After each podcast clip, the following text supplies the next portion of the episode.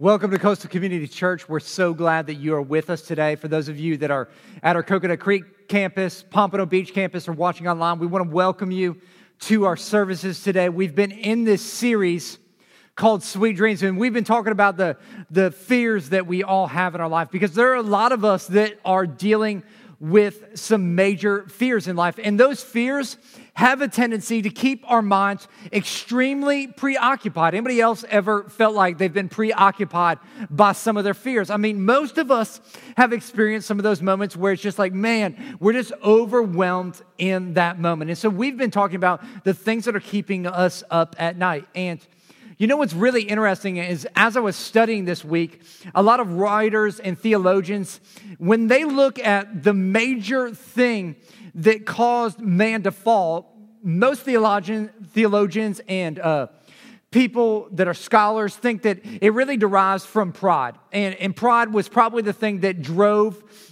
us to have human fallenness. It's probably the root issue of that.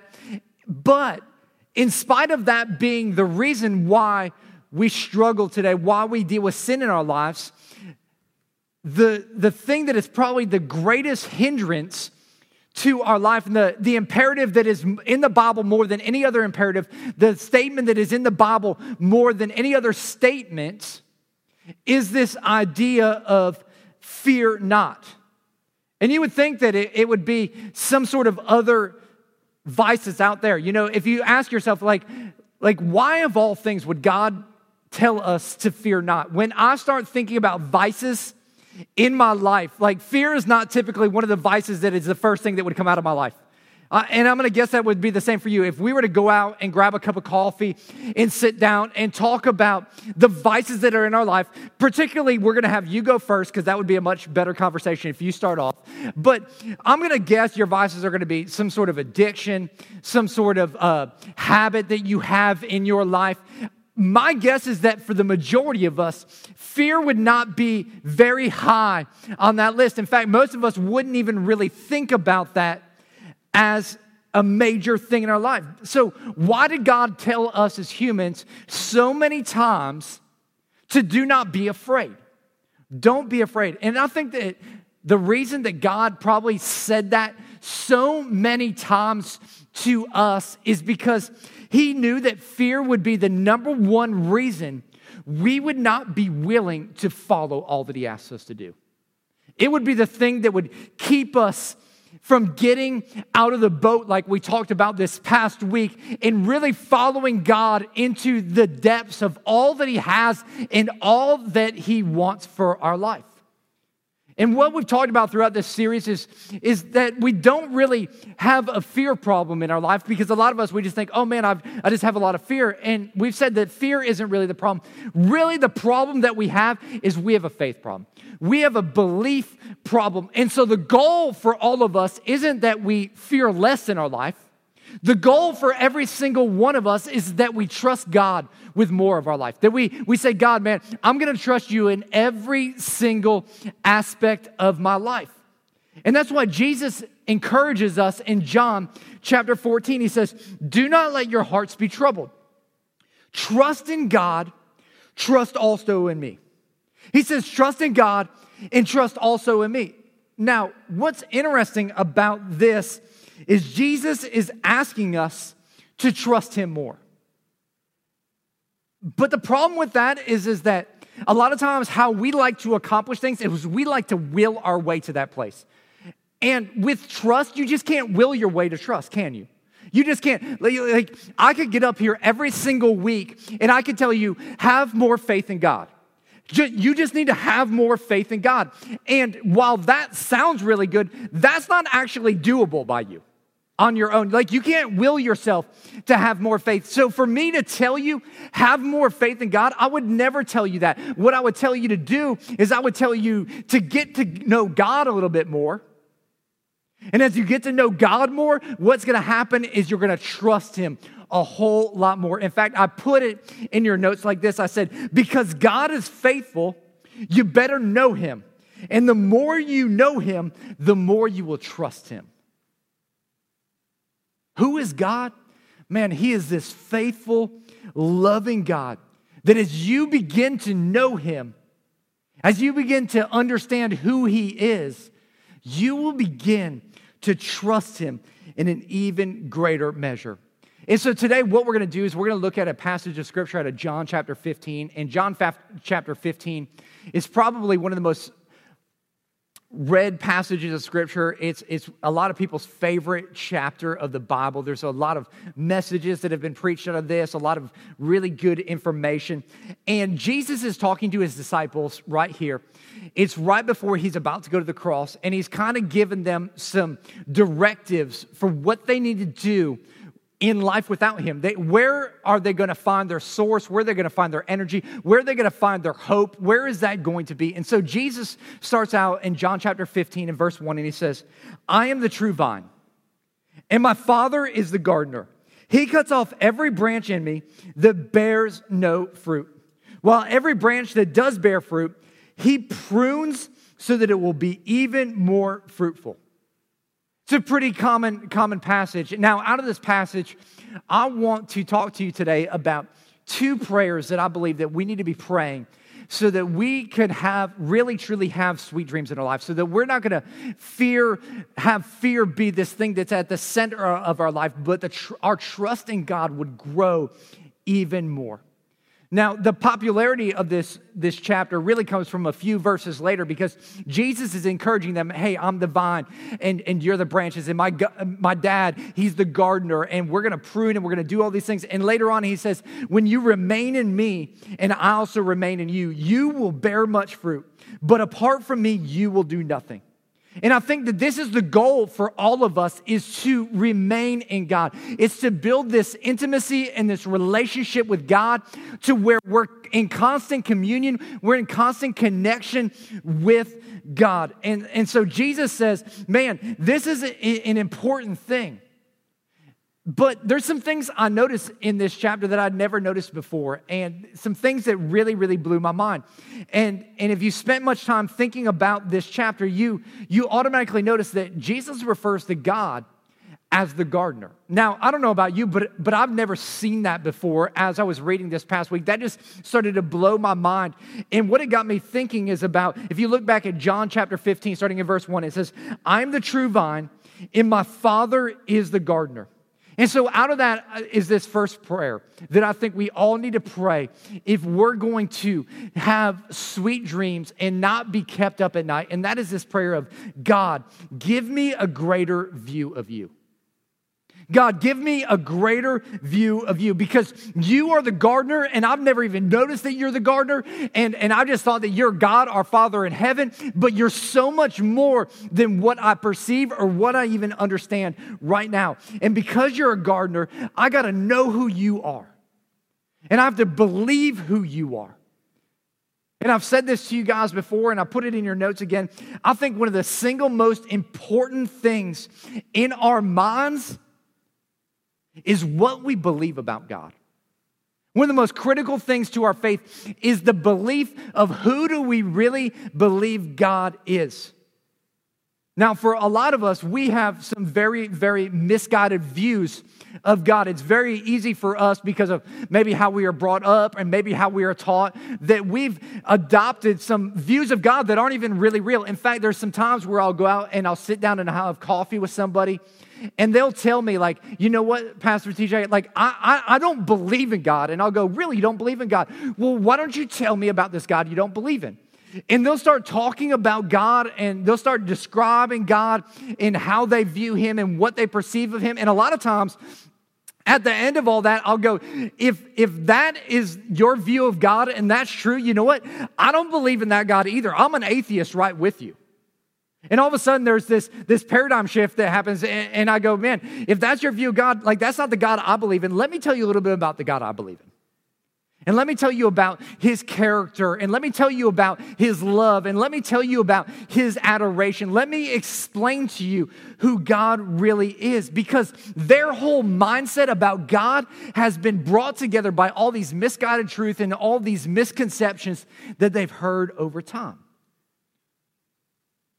Now, getting back to this verse, it says, God is the gardener. And, and when I read that, it kind of messed me up a little bit because uh, a little bit of my background is, is when I was a kid, my parents were small business owners. And my uh, mom and my dad, one of my dad's businesses was he was a landscaper. And so he had this huge landscaping company. They were doing stuff all the time. And so I was always out on, on job sites and helping plant plants and trim plants and do all those things. And so I understand the concept of gardener. Then when my parents got divorced, my dad is still loves to be out in the yard doing stuff. And so as a family, as a, as a young kid, we had a, a, family garden and our parents separated them out into sections. I had a stepbrother, my stepmom, my dad, and myself. And so, because I'm a very competitive person, I wanted my section of the garden to be awesome. Like, I wanted to have the best watermelon that was growing. I wanted to have the best tomatoes in my section. I wanted to have the best strawberries in my section. And so I became like this ultimate gardener. Like, I would go outside and I would be digging in the soil to see like how rich the dirt was. I was out there watering my plants every day. We had dogs and we had cats and we had leftovers. And so I made a compost pile. I know this is weird as like a 10 year old. I made a compost pile. And so I'm piling all the poo in there and I'm piling all the, the leftover food and I'm, I'm cultivating that soil because, man, I want my plants to excel. I'm going and I'm weeding out my garden every day and I'm throwing it in other people's gardens trying to hook them up because I wanted my garden to be awesome. And here's what I know about a good gardener a good gardener will do whatever it takes to make his garden thrive. That's what gardeners do. They do whatever it takes to make that soil good. And God is the gardener. And as the gardener, God wants me to thrive. He wants me to live with hope. He wants me to have a hope and a future. He wants me to be all that He has created me to, for me to be and to bear much fruit in life. And He's got an incredible plan for me. And so, my question for all of us is Is God good? Yes, God is good. Is God loving? Yes, God is loving. Does God have a plan for every single one of his children? Yes, God has a plan. Are you one of his children? Yes, you are one of his children. Therefore, you don't have anything to fear in your life because God has got control of everything.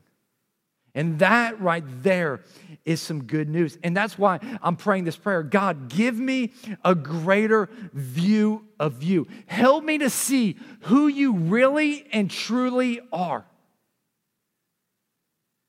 And the reason this is so important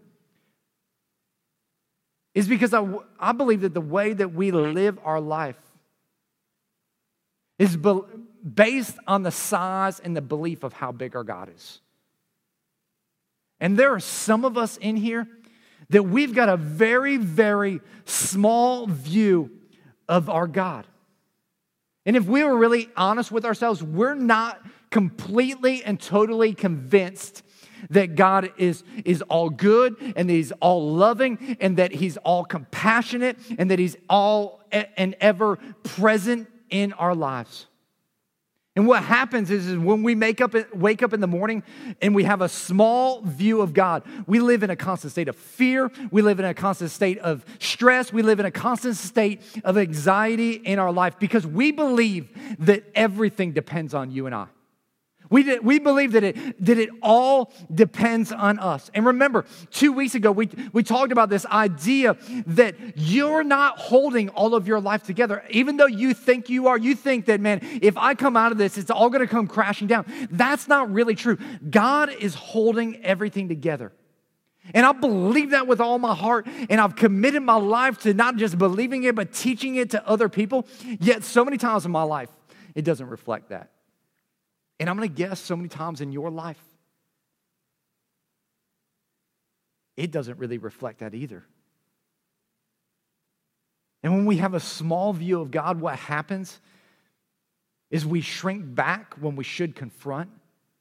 We worry when we should be praying.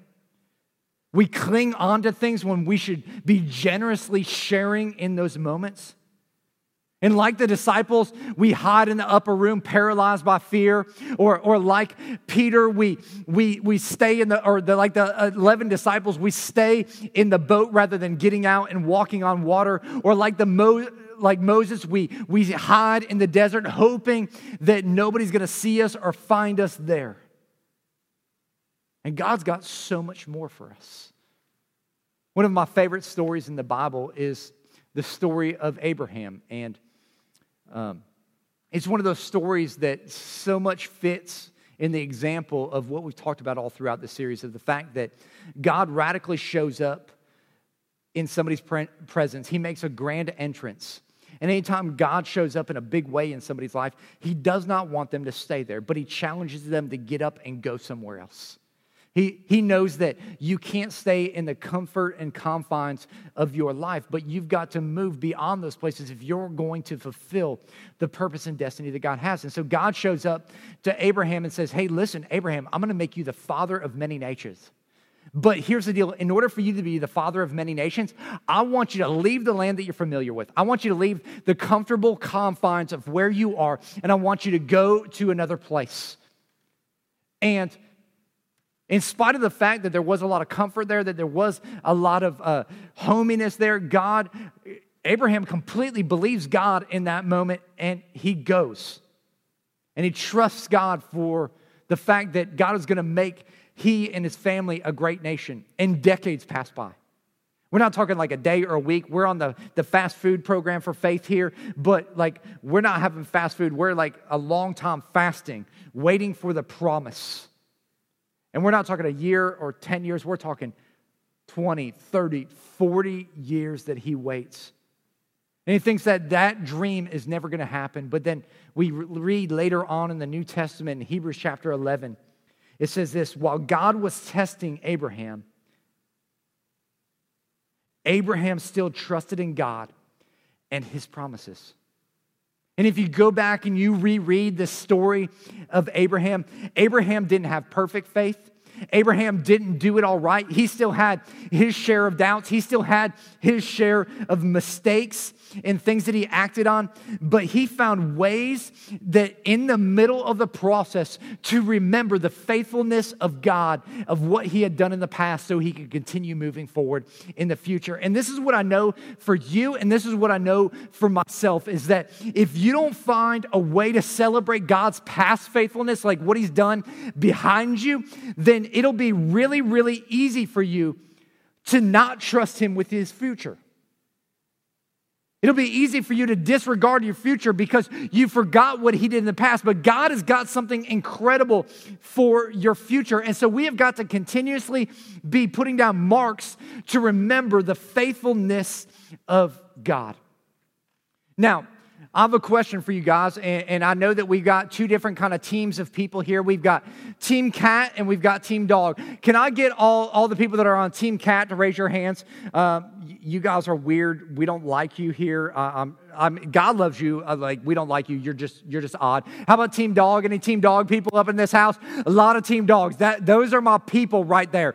Team Dog. Now now Shayla and I we we had some some dogs. And, and at one point, we had this dog named Mercedes. And Mercedes was, was a black lab, and, and she was buck wild. She was crazy. Mercedes had a tendency to like to run away. Anytime she would get out of the house, she would run away. You cat people, you don't understand that because your cats don't ever run away. And you think, oh, they're just so loving. No, no, no, no. Cats aren't loving, they're just lazy.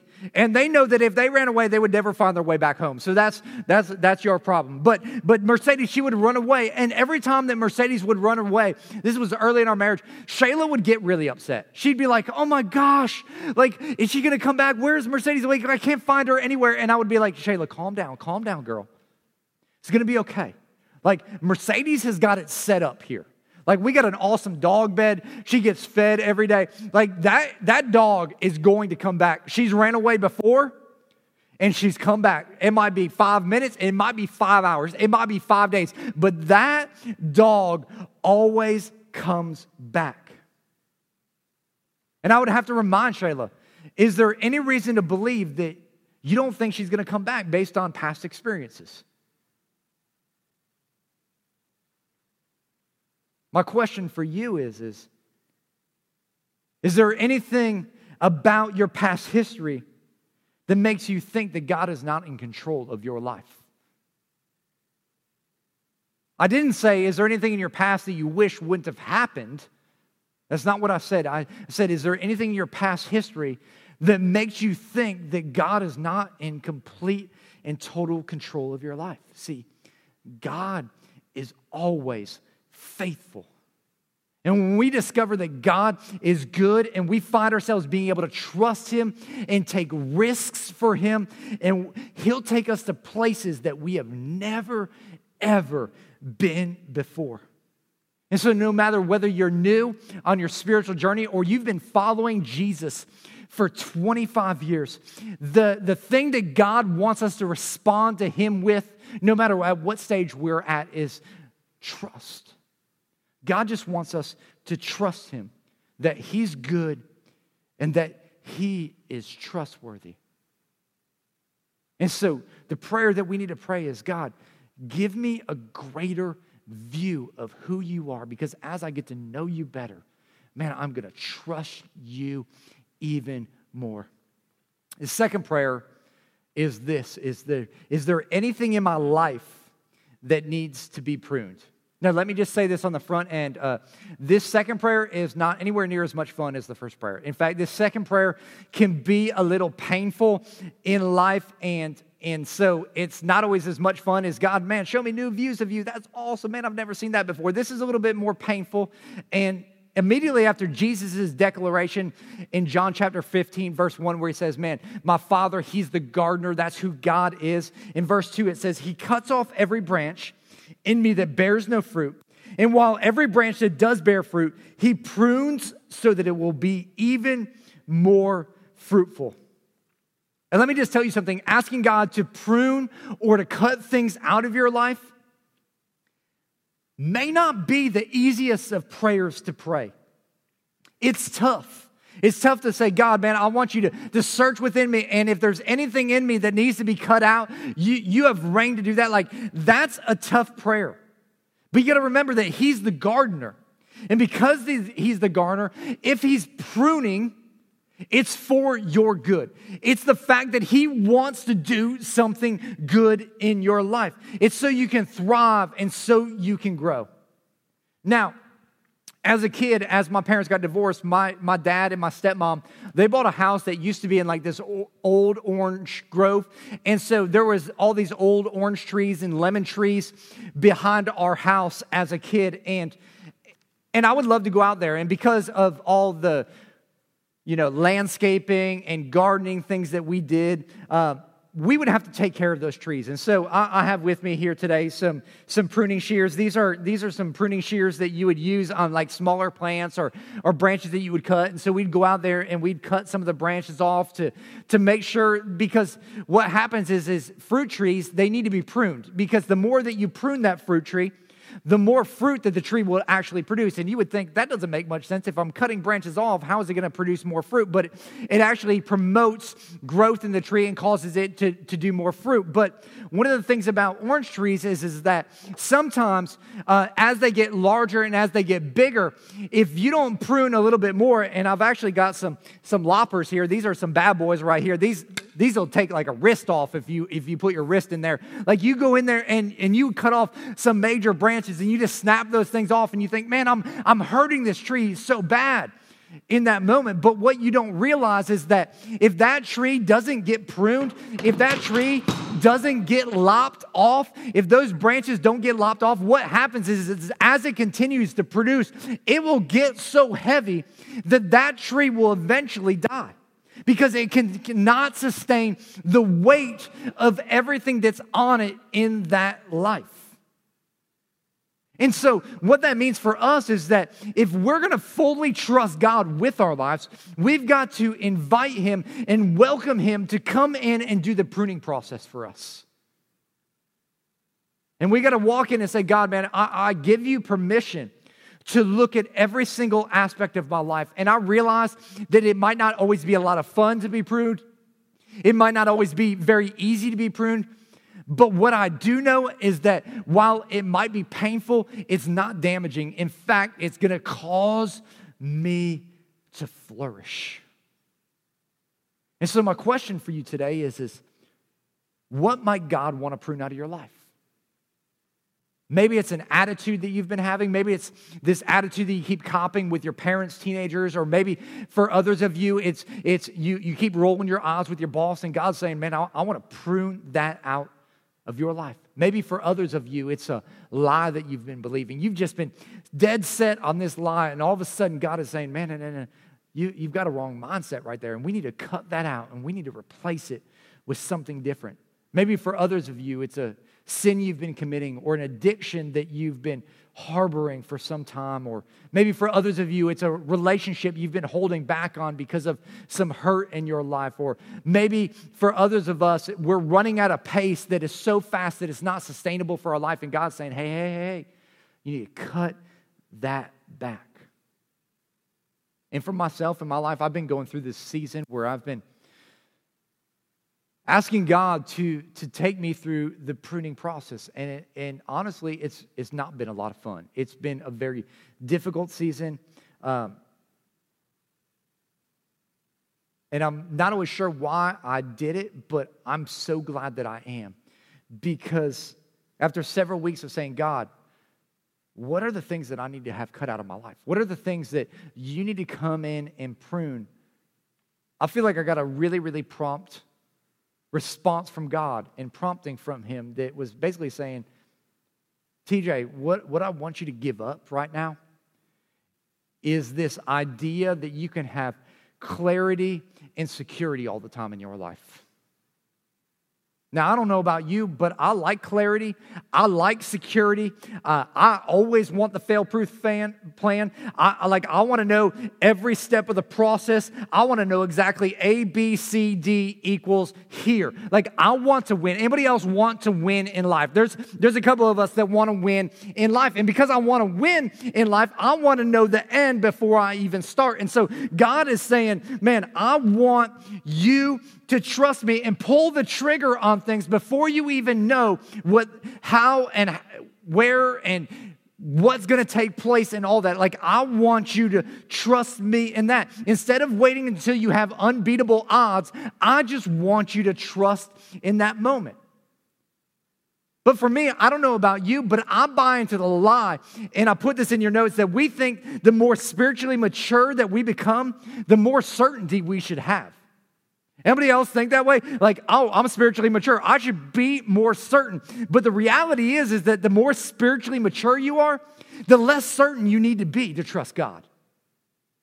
That is the truth, Ruth, right there for your life. Now, in my car, I'm one of those people that is sometimes directionally challenged. And so, ever since we came out with GPSs, I absolutely love GPS. Like, I think it's the greatest invention.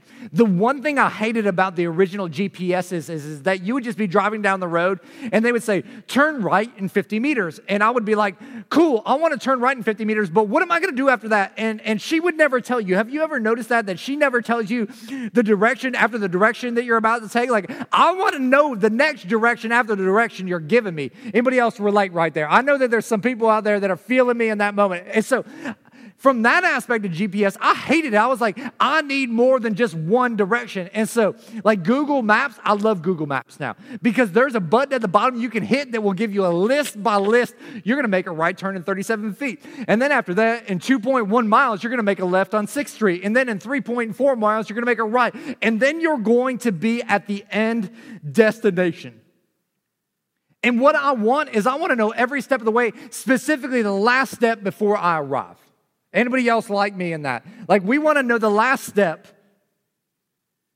so often.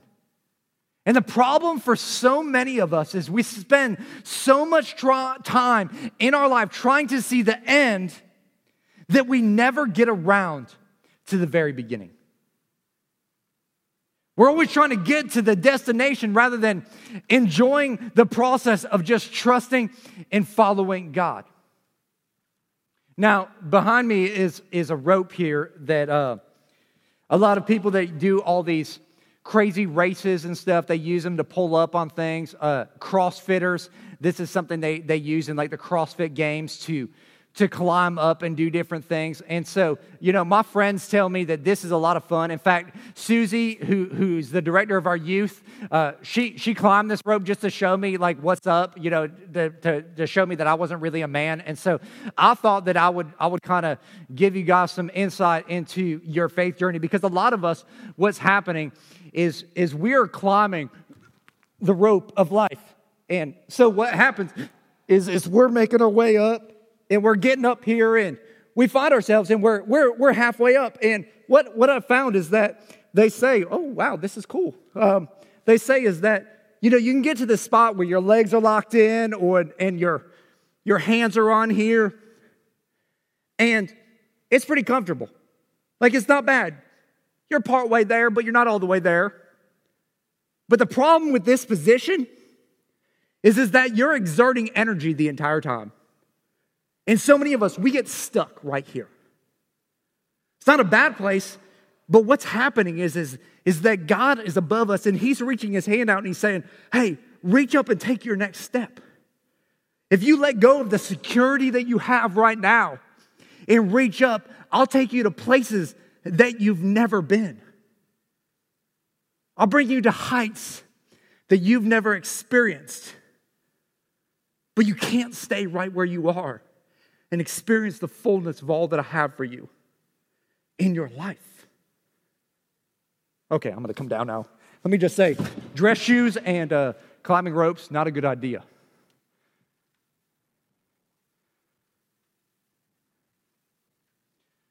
Listen to me.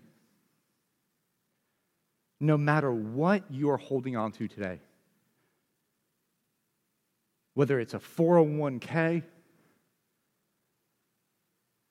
whether it's a relationship that you've been in, whether it's your job title that you find so much security and worth in. Maybe it's dependence on another person. Whatever you think makes you feel safe in your life, you will be more secure when you let go of that and grab hold of God's hand. Because the faithfulness of God is stronger than whatever fears or whatever challenges are holding you back. In fact, God says this to us in Isaiah 41 13. He says, For I am the Lord your God who takes hold of your right hand and says to you, Do not fear. I will help you. Listen, trust and fear, they have been battling for the human heart. They've been battling for your heart for a long, long time. And eventually, one or the other is going to win. Listen, fear is knocking on the door of your heart right now. Doubt is whispering in your ear. Insecurities are begging for full reign. And what I want to encourage you to do, listen to me, is reject those thoughts. Focus on the fact that there is a God who loves you. And his love, his perfect love, drives out every ounce of fear that you are experiencing today. Reach out, grab his hand. He will lead you exactly where you need to go. Let's pray. Father God, we just come before you. And I know for so many of us, God, that we, we feel like it's our responsibility to engineer a life that is void of fear. But our responsibility isn't trying to live a life void of fear. Our responsibility is to trust you wholly and fully. And so many of us today, God, are clinging on to things that we find our hope and our security in. And today, God, I pray that we would let go of those things and we'd reach out to you. And we'd grab hold of your righteous right hand that's outstretched, waiting for us. God, that in that, that, that we would pray, God, give me a greater view of you. And whatever you need to do inside of me, whatever pruning needs to take place, God, I give you permission to take those things out of my life because you are a good God, you are a faithful God, and I trust you. It's in Jesus' name that I pray.